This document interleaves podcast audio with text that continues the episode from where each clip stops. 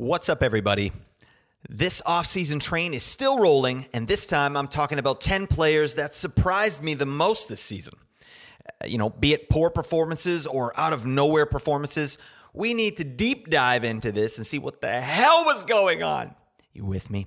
I know you are. Let's get to biz. This is Apples and Ginos. You're listening to Cream of the Crop.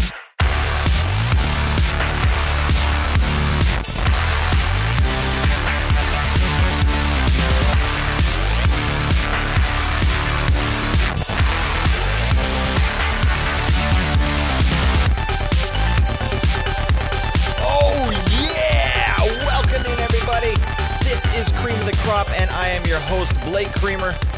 Go ahead and give me a follow on Twitter at Blake Creamer AG. And also get your biscuits into the Apples and Ginos Discord where you can talk with like minded fantasy managers, just a bunch of beautiful people talking about fantasy hockey. Oh my God, it feels good. Yeah, fantasy hockey discord. That's, you know, that that's an interesting piece. And I know you're all with me because you're listening to the podcast, but yeah, I mean, do you ever talk to, you know, your significant other or your friends about fantasy hockey and they just get that glazed over look? They're like, "What the hell? What what's wrong with you?" And you're like, "Nothing's wrong with me. Something's wrong with you." All right, you're not into fantasy hockey. What the hell are you doing? Um, I, yeah, I'm just rambling on now. Um, yeah, we're gonna keep going here. Please, uh, you know, one thing too. Please consider giving the pod a rating. That really helps us out. Um, gets this business out to the masses so that we can crush our fantasy hockey enemies. All right, just crush them, crush their spirits. You know, um, that's that's what we like to do here. So. Anywho, yeah, let's get into this episode. I'm excited about it. We're going to do top 10 surprises. Yeah, and there was a ton of them. It was just a weird season, as you all remember. So, um, to be honest, there were some other players. Uh, you know, I've given you this t- top ten list, but there were some other players that surprised me. You know, maybe a little more, um, but some of them were kind of obvious. So I wanted to do an episode of players that maybe hadn't been talked about as much. So keep that in mind with my list here. Um, you know, also after you're done listening, hit me up on Twitter. What do you think of these players that I chose? And also, who were your surprise players? Just, just at me. Give me an at on Twitter. Let's get into it. I like doing that, but um, I digress. Let's get into the top 10 players that surprised me in 2022 23. Let's do it. First player I want to talk about, Zachary Hyman Zed's dead, baby. Zed's dead. of the Edmonton Oilers. Um, yeah, this this man had a great season, no question. 83 points in 79 games. Hello. Yeah. That's uh, that's a great season for Hyman after he you know, popped for 54 points in 76 games in 2021. So um, obviously a bit of a breakout season for Zach Hyman, and I, I wanted to dive in and take a look at what happened there. So you know, I definitely expected a few more points out of this man. Anyone in the top six in Edmonton, right? It's it's a great place to be but he went off. There's no question. And it starts with his landing spot on the number one power play in Edmonton. There's no question there. In one season, he went from a 53 power play, uh, 53% power play share to a 71% power play share in Edmonton. That's huge, especially when you're cooking at 32% the way Edmonton did this past season. It- their power play was nuclear. It just it wasn't it wasn't even close. They were the by far the best power play in the league. They were just it, was an insane conversion this group was able to accomplish this last season. So for Hyman in particular, he went from 10 power play points in 2021 to 26 power play points uh, including 15 power play goals. That's that's excellent, right? He was obviously a supplemental piece to this group, right? He wasn't the main factor, you know, pumping points in there, but his presence allowed the others to go off, right? Guys like Nuge, 53 points. Hello. Oh my God, Nuge. It's not going to happen again, my man. I'm sorry. But, you know, it, Hyman's presence basically kept kept this this uh, this train rolling. At, I'm going to use that for the second time in the episode, and I'm fine with it. But uh, in terms of Hyman, he also improved significantly at even strength. So so he was better on the power play and better at even strength. At even strength, he had his highest shots on goal per 60 and individual scoring chances for per 60 of his career, and the second highest individual Corsi for per 60. So those are the metrics we like here at Apples and Ginos, just in trying to predict players. And Hyman smashed all of them, right? His individual scoring chances for per 60 was also good enough at all strengths to place him sixth overall in the entire league. He was so he's getting a ton of chances, and, and clearly, you know, he was a recipient of some amazing plays and passing and rebounds because his line mates for most of the season, Connor McDavid and Draisaitl. Hello. Hello. Hello. Hello. Hello. Oh my God. Like nutty deployment. That's what we call plum deployment, right? So yeah, clearly he's going to be getting a ton of scoring chances, just cleaning up the garbage from those two guys, or or you know being the recipient of those passing plays, as I said. So I thought as well there, there's some room for improvement for Hyman with his shooting percentage. This uh, shooting percentage that he had was the second lowest mark of his career, and he was still cooking, right? Um, high scoring chances that he had, you know, six overall, as I said, should equal higher scoring percentages. So he was a little bit unlucky at even strength with his conversion rates. So that's that's kind of something that I think we need to take notice of, and, and I like to see a little bit. So, I mean, just for reference, in 2021 22, at even strength, his shooting percentage was 11.38. And last season, uh, this great season that he had, his shooting percentage at even strength, 7.77, right? So it actually went down. And the previous four seasons, he was up over double digits. So I think that that can, you know, get back to double digits at the very least. So that means more goals at even strength. So that's kind of a comfortable place to be with Hyman, right? Also, his on ice shooting percentage improved uh, from last season or 2021, 7.4% to almost 11% right? That's massive as well. And it's obviously going to go up playing with the players he was playing with, right? And when your on ice shooting percentage goes up, that means your points are going to go up, right? Your your line mates, when you're on the ice, their shooting percentage is going up. So you're getting more assists, you're getting more points. One thing that's interesting about Hyman, he was just not this player in Toronto. So he, he's clearly taking advantage of the circumstance he finds himself in in Edmonton. He's he's uh, he's playing the role that he was brought in to do, and he's he's thriving there. And I think as long as he's in Edmonton's top six, I think his floor has risen significantly, and these stats seem sustainable to me. All right, obviously power play deployment is going to be huge. I don't see why they would take him out of there, especially with the success that they had last season. Something that is interesting is the addition of Connor Brown. Um, you know, I'm not saying that he is going to displace Hyman, but, you know, certainly not on the power play, but maybe at even strength, right? I think that we just keep an eye out for it, right? I, I have this suspicion that they want to try Connor Brown with McDavid at some point, but who knows, right? We're going to have to wait for training camp to see what the lines look like. For now, I'm full steam ahead with Hyman. I think there could be some minor regression in shots on goal and, and scoring chances for, but I think his shooting percentage should rise up as well it should all balance out in the end. And I think we're going to see a similar season from Hyman coming up. So, yeah, get him in your life. Zach Hyman, big surprise. Love it. And uh, I think he's going to be a staple in that power play. Book it. Let's move on. Next player, number two, Big Tage Thompson. Hello, Mr. Thompson. I think he's talking to you. Yeah we you know we can't talk about surprises in this last season without talking about this man. It was a big season from Tage and definitely surprising. I think we were all just excited and pleased. Uh, I was with Tage Thompson's performance in 2021. You know, uh, 68 points in 78 games, including 38 goals. That's great. That's that's excellent. Uh, you know, um, it's it was a breakout season for Tage Thompson in 2021, but you know, that seemed like such a win for the Sabres, and the future's obviously bright. Well, who the hell pegged Tage for the incendiary season that he had last year? How about 94 points in 78 games? Dear God. You know, that that's excellent. Obviously, we like that. Tage played with Alex Tuch, who's a surprise himself, and Jeff the Twirly Woo Skinner for the majority of the last two seasons. So you can't really point to his line mates as a potential catalyst for this breakthrough either. I believe that Tage is a player who legitimately just broke through, and and this is the player he is now, or he's closer to this player now. He just looked so confident last season. His highlight package was ridiculous, just so fun to watch. And the advanced metrics that we use here at Apples and Ginos all say the same thing, right? So check this out. Tage was at all strengths seventh overall in shots and goal per 60. Seven minute AFs seventh overall in the league in individual Corsi 4 per 60 and 19th overall in individual scoring chances 4 per 60. His luck metrics, um, IPP and shooting percentage were career highs as well. The IPP, he was cooking at an elite rate, 80%, and shooting percentage, 15.8%. Yeah, running high, running hot, but honestly, it wouldn't surprise me to see Tage as a high conversion guy routinely scoring on 15% and higher on his chances moving forward in his season. We're going to have to see, you know, how that all pans out, but in 2021, he shot 15% as well. In 2022, he shot 15.8. So not a crazy positive regression. Something that, that this might be the kind of player that he is. You know, he's he's getting a lot of goals in tight, you know, high danger chances, right? So you're going to get a higher shooting percentage when when those are a lot of the goals you're scoring on, right? Especially on the power play.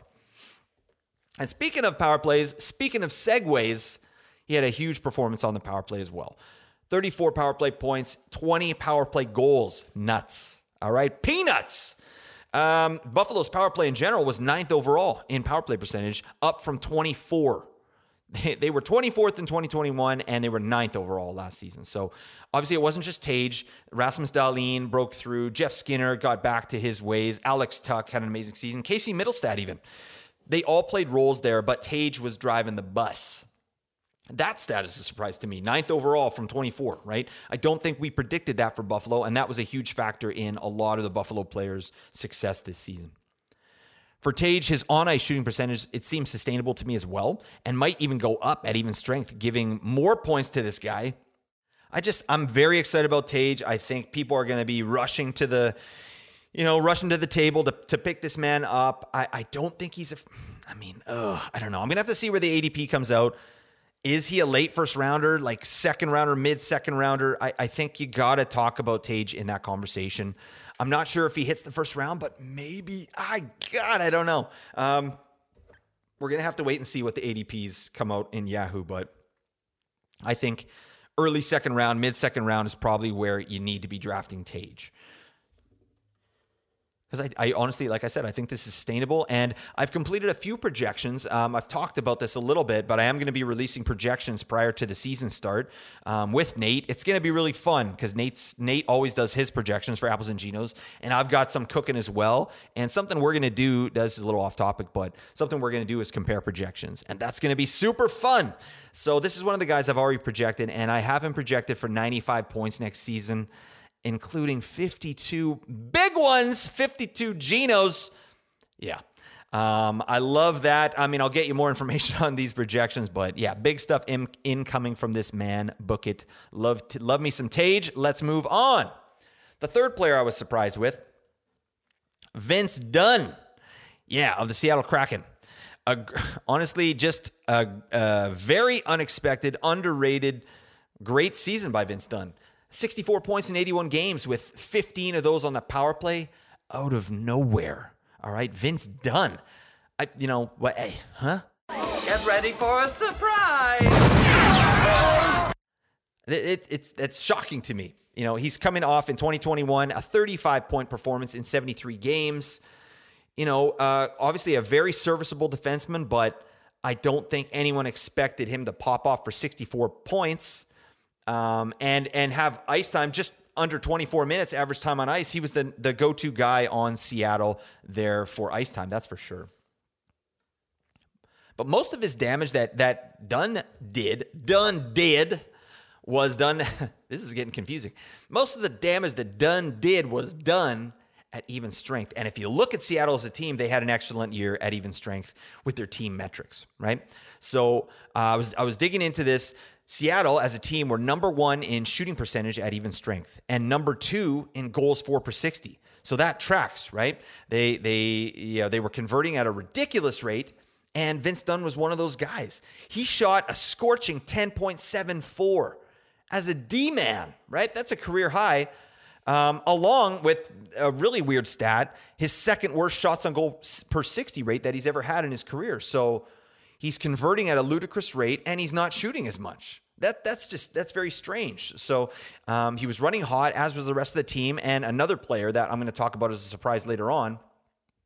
But Seattle was a good team last year, and obviously they've developed, you know, massively over their first two seasons. But this is not something I see happening again with Dunn or the Kraken.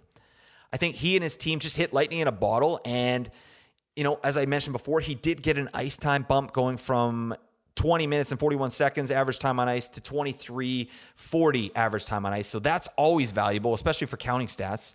He did have reasonable periffs, Vince Dunn.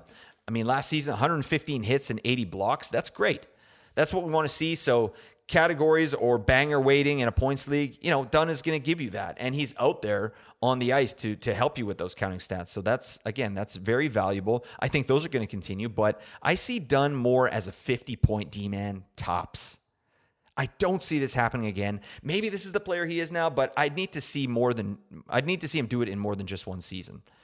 Players that, um, and I'll, I'll mention this. You'll hear me talk about this you know, in future episodes as well. But players that are this efficient, they give me pause and they should give you pause because what happens when that efficiency goes away for whatever reason, right? If they're running hot and they're converting at a crazy rate, you know, there are many factors that can happen that could equal that rate to go down, right? That shooting percentage to go down. So when that happens, for whatever reason, points go away, right? So if you're relying on crazy efficiency for your points, that's uh, that's a slippery slope, right? So I think that's likely what happens with Dunn next season. His metrics show a player who's likely going to be on your fantasy team at least, your third or fourth D. Um, but it's a great season, a big surprise. And I think he's going to be overdrafted certainly because of it. Because I, I don't, this is not a player that I'm I'm going to be targeting in my fantasy drafts. Okay. Let's keep going. Number four, a player that surprised me and pissed me off, Sam Reinhart. Yeah, of the Florida Panthers let's talk about Sammy. After an 82 point season with Florida last season uh, or in 2021, I think most of us expected a similar performance upcoming with Reinhart. And he tested our patience a little bit, didn't he? With, uh, you know, he had an insanely slow start, 29 points in his first 44 games. Sheesh. All right. It, that was rough. Um, he did pick it up and finish strong with 38 points in the last 38 games to finish up, but I actually saw him dropped in a couple spots, and I got a lot of questions on this man.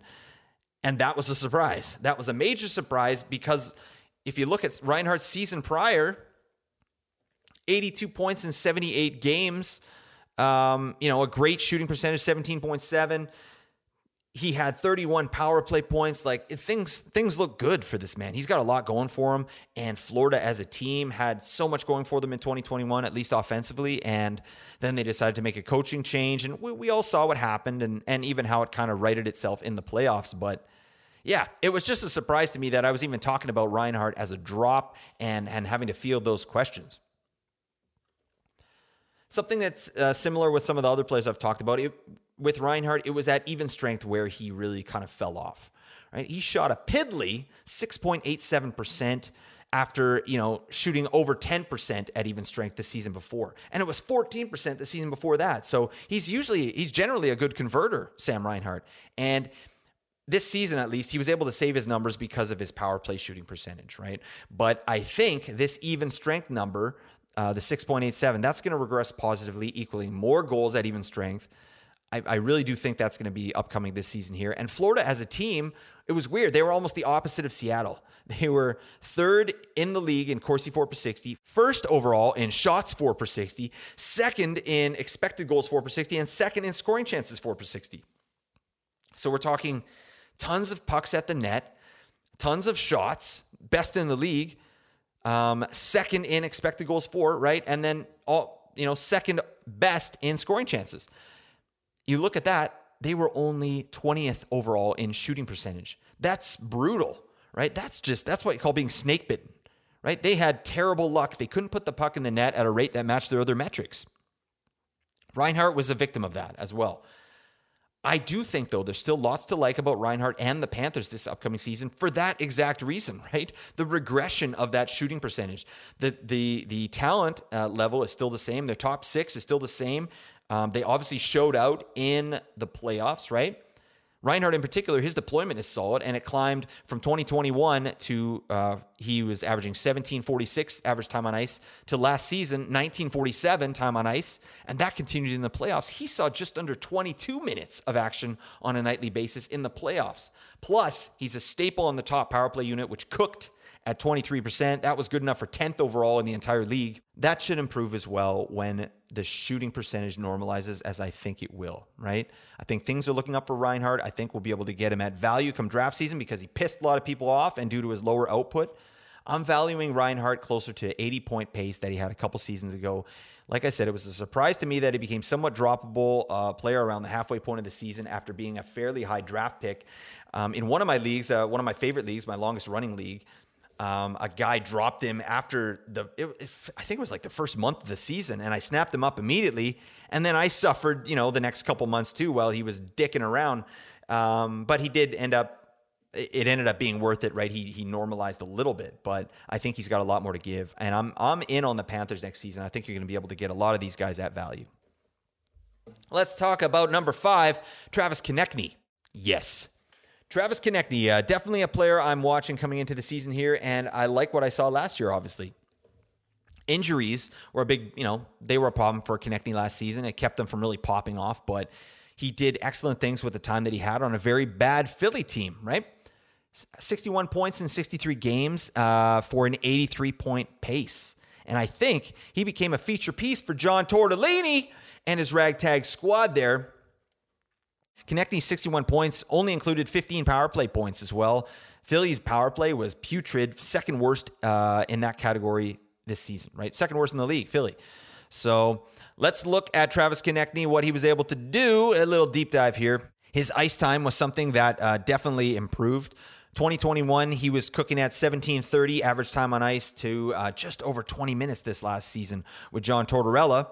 Um, Philly was obviously decimated with injuries, so Konecny had to be relied on a lot more because of those injuries, right? He feasted. Um, I think his time on ice might regress a little bit, but I still think that he's going to get first line, first power play minutes.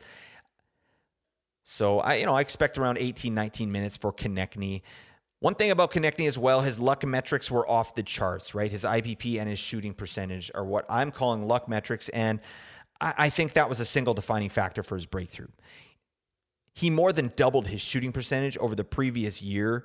Um, he had 16.2%, right? And the year previous, he only shot at 7.3%. So obviously, he was converting at a higher rate. Plus, his IPP at even strength was among the best in the league. Not just career high for him, but best in the league at 86%. Those are elite numbers. He was he was the battery making, you know, powering this this team, right? He was clearly driving his line's offense and converting on his chances that he had, right? Something I like about Konecny, his shots on goal per 60 were 9.53. So he's approaching that threshold of 10 shots on goal per 60, which we like to see here at Apples and Ginos. Individual Corsi, 4 per 60. Individual scoring chances, 4 per 60. Both career highs, as was the shots on goal per 60. So I feel like that's the player he is. Those metrics to me are sustainable. Obviously, I'm not so confident about the shooting percentage, and I expect a negative regression there, but maybe not by much, right? I also expect the Flyers to be marginally better this season, especially with guys like Sean Couturier set to return at some point, even Cam Atkinson and get that dingus toad DeAngelo out of there. Also, Provorov, get the hell out of my sight, you ding dong. Let's get some good culture going again here in Philly and you know, see what happens, right? I think they still have a really young squad, and I think Konecny's going to be he's going to be relied on in all situations to do everything again the way he was last season. And honestly, I'm a bit bullish on Konecny going into the season. I'm just waiting to see where his ADP comes out um, because I think he's going he could be a really big target of mine depending on where that goes. But the other thing with Konecny, just anecdotally, when I watch this player, he really passes the eye test. He's extremely noticeable out there.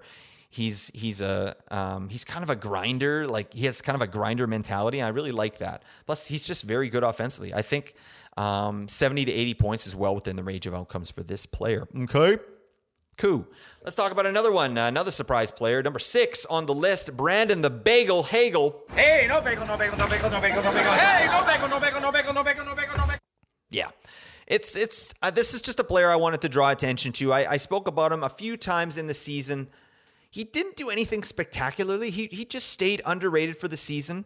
But Brandon Hagel scored 64 points in 81 games. Um, that that's first off that's not was not expected that's surprise but the true surprise for me with brandon hagel was his deployment um, with tampa bay the talent they have there. I didn't expect Hagel to get the deployment he got. I expected him to slot in the middle six somewhere, but he got again plum deployment on the top line for most of the year with with Kucherov and Brayden Point. Um, Hagel he he cooked around 1830 average time on ice for the season, but he wasn't a stranger to playing over 20 minutes uh, a night at times. He got some power play two time as well. He made the most of it. Yeah, it's it's just it, it was interesting to me. Like as the season was going on, I I just yeah I found myself talking about Hagel a little more. I found myself having him on a few of my rosters here and there. Like he was coming off a season um, in 2021 with Chicago and Tampa Bay where he collected 44 points in 77 games. That's great. But again, full season with Tampa Bay, 64 points in 81 games, including that deployment, including some decent power play time. Next season is going to be real interesting to uh, with Hagel to predict. Um, you know, he's been a high shooting percentage guy so far in his career. Uh, his his season in 2021, he shot at 20%, which is high, right? And then last season with Tampa Bay, 16.9%. So again, th- those are high rates. And I mentioned before, guys that have these high shooting percentage, they give me a little bit of pause, right? What if the shots stop going in, right?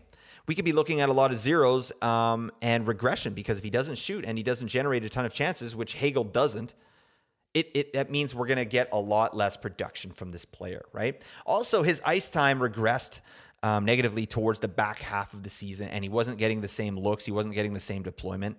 I just think he he was very opportunistic this last season, and you know he showed that he can play with the big boys. He showed that he could be on power play one at times.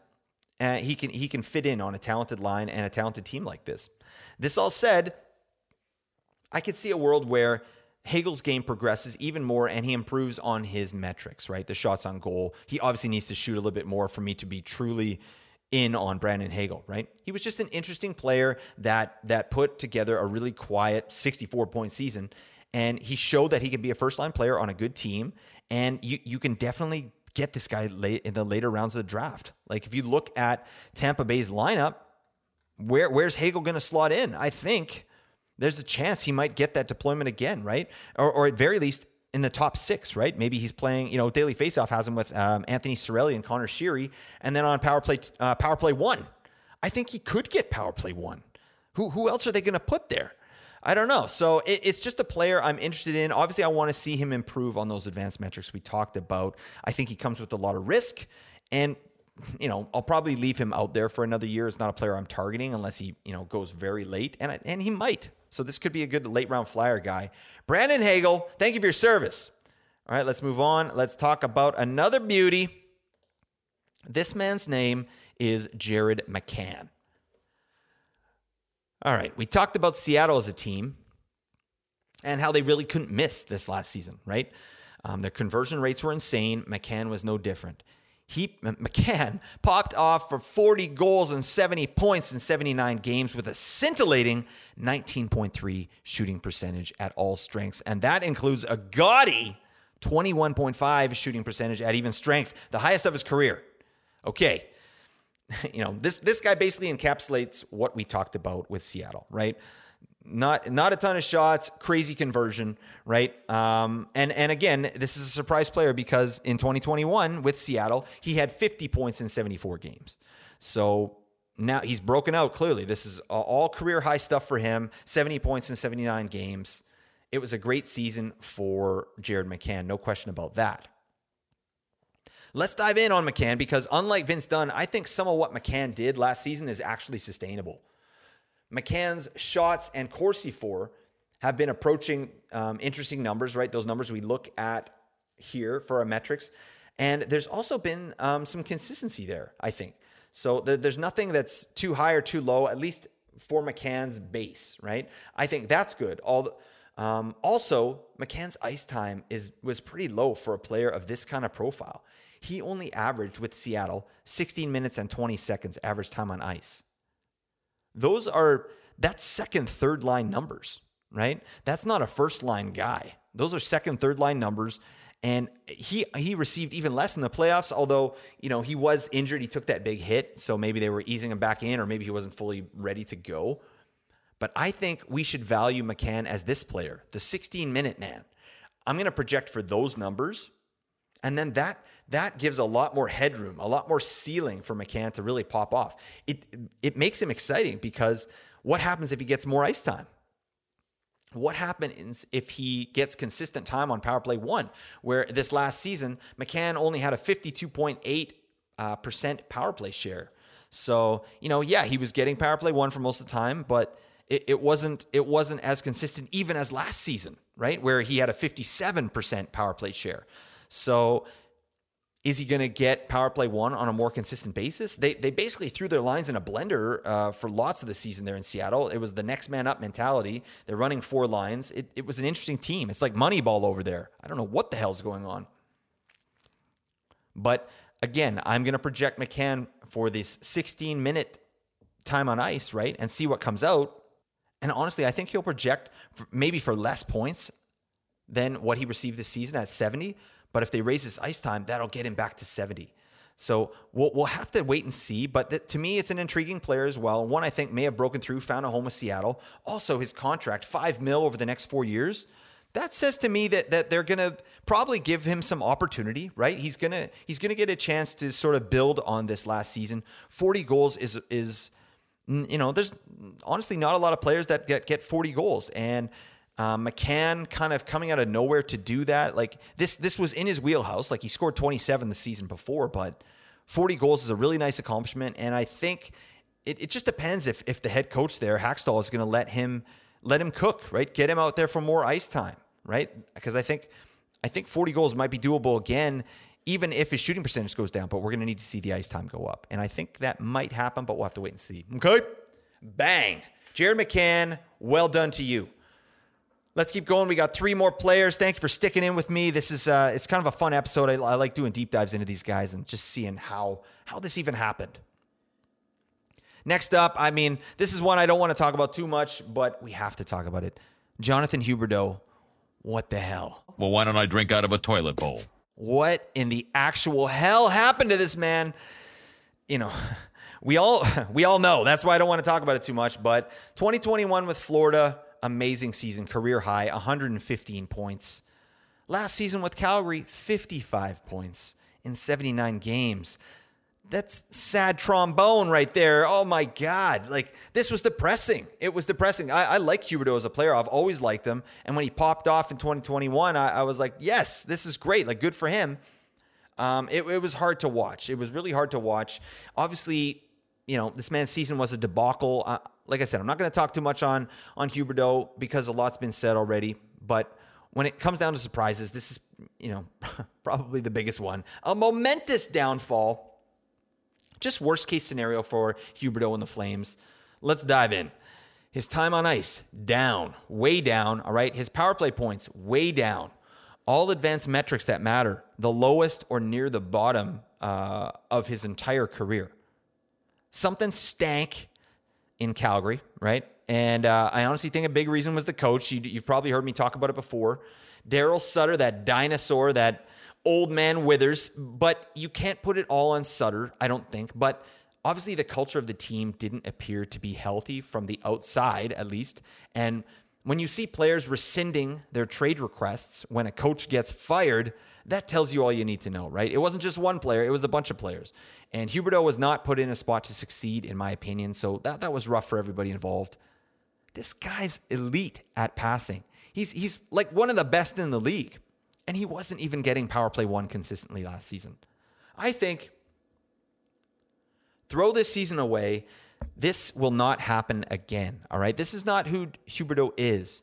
I honestly believe he's going to be a point a game player next season. Book it. That said, see if you can get him at value in your drafts or honestly, like if you're in a dynasty or keeper league, try and trade for him. Like kick tires. Um, he's going to be better than this, and he's locked into Calgary for a long time, right? He signed long term there. He has every reason to figure this out, and they still have some pieces there that can help as long as they aren't all traded away. Obviously, you know, we've heard about rumblings in Calgary, like things are not good there. But if they are traded away, guys like Lindholm and whoever else, like hopefully he can get get some help in return you know, I've, I've got Huberdeau projected as well for next season. And currently I've got him projected for 87 points, right? And back on power play one, rolling again. I just am not like th- this is an outlier. This season was the outlier, and I think it's honestly due to the environment and the coaching that he received. He was just not put in a position to succeed. I think Huberdeau's going to get all the power play time he wants next season because who the hell else do they have? Who are they going to put out there besides Jonathan Huberdeau? It doesn't make any sense. So um, we'll see him back on the power play, killing. Like in his big season with Florida, he had 38 power play points. This guy is a power play specialist because of, of his ability to pass. He only had 15 power play points last season. That's ridiculous. That makes no sense. And I don't know how it was allowed to happen for the entire season. Sutter should have been fired halfway through the season, in my opinion. This is crazy stuff. But yeah, 87 points for Hubie. Um, and I feel good about that. I think you'll be able to get this man at value. I, I don't know where he's going to be going. I'm, I'm interested, but I mean, is it fifth round? Is it fourth, fifth, sixth round, Jonathan Huberdeau? That's a slam dunk. So yeah, I, am excited for Yahoo to re- release the ADP so we can see how much value we can get on him. But yeah, I think it's gonna be a, it's gonna be a player I'm looking at. And honestly, like I said, in in keeper leagues or dynasty leagues, I'd be kicking tires on Huberdeau for sure. Next up, EP40. Petey? Elias Pettersson. Elias Pettersson. Who the hell knows? I don't care. All right, hell yes. This is my boy right here. Um, you know, I'm Canucks faithful through and through. I'm a tortured person. I've, I, you know, I don't know what it's like to win a cup. All right. Um, I don't know why I'm getting into that, but obviously an amazing season by Elias Pettersson. He validated our hopes and dreams. He broke through in a big way last year in a lost cause season, you know, unfortunately, but it wasn't due to lack of effort and performance from this man. Pettersson up his shots uh, on goal per game. So, you know, in 2021, he averaged 2.4 shots a game. Last season, 3.2 shots a game. That's big. That, that's really key um, because his conversion rate didn't change. He maintained the conversion rate. So last season, his shooting percentage 16.7. This season, down a little, but still 15.5%. Upping your shots that much and not losing very much on your shooting percentage, yeah, that that's clear. Like that's why he had such a great season. Elias Pettersson last season in 80 games, 102 points, 40 goals, 62 assists, 102 points. Wow, like that's a surprise, right? I did not see Pettersson eclipsing the 100 point mark. It it just wasn't in the range of outcomes for me personally. I thought point a game player Pettersson, sure, that I liked that, and I thought that was reasonable, and I thought he would have to really, you know, things would have to go right for him to achieve that. But bang he he clearly um, figured some stuff out this last season. I just have reason to believe that what we saw last season is sustainable. I mentioned his shooting percentage. Um, so at even strength in particular, it was it's been consistent throughout his career, and I think he may have room to grow slightly there. Um, his IPP though, that was elite. That is something that might come down a bit. Like Pettersson, he was at 86% in 80 games IPP, individual po- uh, points percentage, right? So uh, that's that's just that's probably the best in the league, or you know that that's top ten in the league for sure. Everything was going through Pettersson. He was driving play, and he also rocked it shorthanded as well. He he led the league in shorthanded points, uh, tied for league league. Sorry, with um, his teammate JT Miller. So honestly, it's a player I'm excited about next season. I expect you know, I expected a decent season from Petey, but I did not expect the 100 points, as I said. This upcoming season to me sounds like, you know, new head coach Rick Tocchet doesn't want to use his first liners playing the power play, or sorry, the penalty kill. So we could see his ice time fall a little bit from his career high 20 minutes and 33 seconds that he saw last season. I think it's going to fall down to probably, you know, the 19 minute mark. Um, and I think that's more than enough for him to keep producing at probably a 90 point pace, in my opinion. One thing about Pettersson, too, like this is a player I'm familiar with, obviously, and the stats don't tell the whole story. He's all over the puck when he's out there, and he's so responsible defensively. He really wants to win. He's a he's a crazy competitor. It's just he appears to have all the intangibles uh, in my mind, to be a very successful player in this league. And, and like I said, he just really wants to win. He's a player I'm comfortable with for sure. And I think he's definitely going to be drafted higher than his ADP on Yahoo last season 52 average draft position. Yeah, no, you're not getting Pettersson at 52 unless you're in a clown league. All right, he's going to be probably a second rounder, I think, maybe early third. And of course, now we as Canucks fans expect this of him every season, and he'll probably bomb for some unknown reason or some weird thing. You know, something's going to fall out of the sky onto this man's head. But no doubt about it, I am ready to get hurt again. All right. Petey, uh, I have him projected as well because, of course, I got to do my boys. I have him projected for 92 points next season at around 19 minutes time on ice. And I like that. I feel very comfortable with Pettersson at 92 points. You know, if if the luck metrics stay, uh, you know, as high as they were, he could probably he could maybe do 100 again. But I think we have to take into account that those will probably regress a little bit. I still think 92 points, very reasonable for this man. Book it, book the hell out of it. I love you, Petey. Thank you for your service. All right, last man, we got to talk about Linus Ullmark of the Boston Bruins. Yeah, what a season Boston had uh, in general, but in particular, Linus Ullmark, sheesh. All right. How about this? Like, you know, when's the last time you looked at Linus Ullmark's statistics for this last season? Well, you should because this is obscene. He only played 49 games, so not even workhorse n- numbers.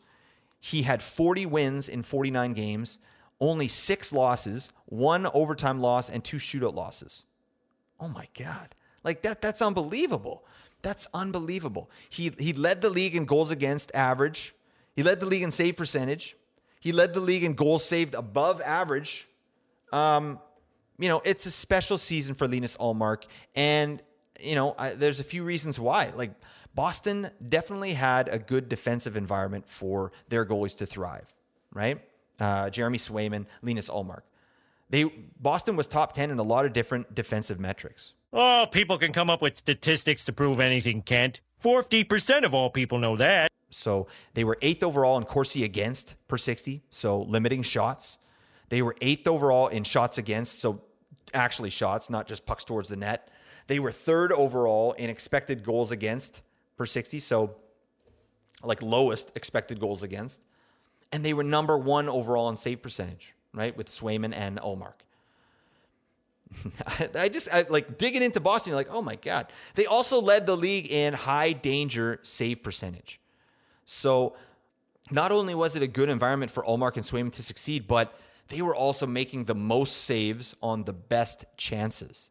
So that's a that's kind of a luck stat as well. Like, I mean, that's not something we can rely on them to just you know, all those big saves that they made. It's not just easy, like I'm in good position saves. It's like they're making saves on the highest danger chances, right? Leading the league in that. And as I said, Ullmark also led the league in goals saved above average with a ridiculous 48.87. That basically means he saved 48 goals more than what the average NHL goaltender did based on the statistics. Sheesh.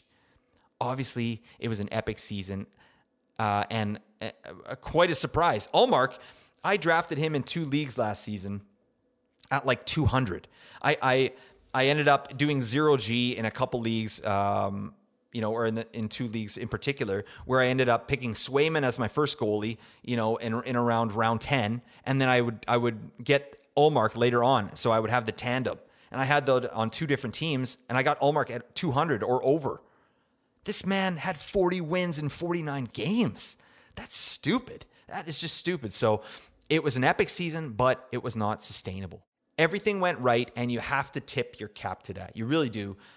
And I do think that he broke through a little bit, and we can expect a much more consistent player after this season, Linus Ullmark, but not to this level, right? Not to mention, Boston is potentially losing big pieces of their team and have already lost other pieces.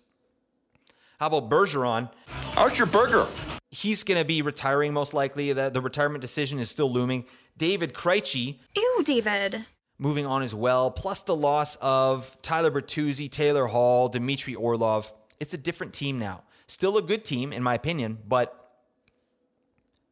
not even close to the heights they reached last season. So, you know, uh, Linus Ullmark, it's it's it's a season for the ages. Plus, he scored a goal. This dingus scored a goal against the Canucks. Oh man, that's what you call salt in the wound. All right, but uh, yeah, it's it's a nice story for sure.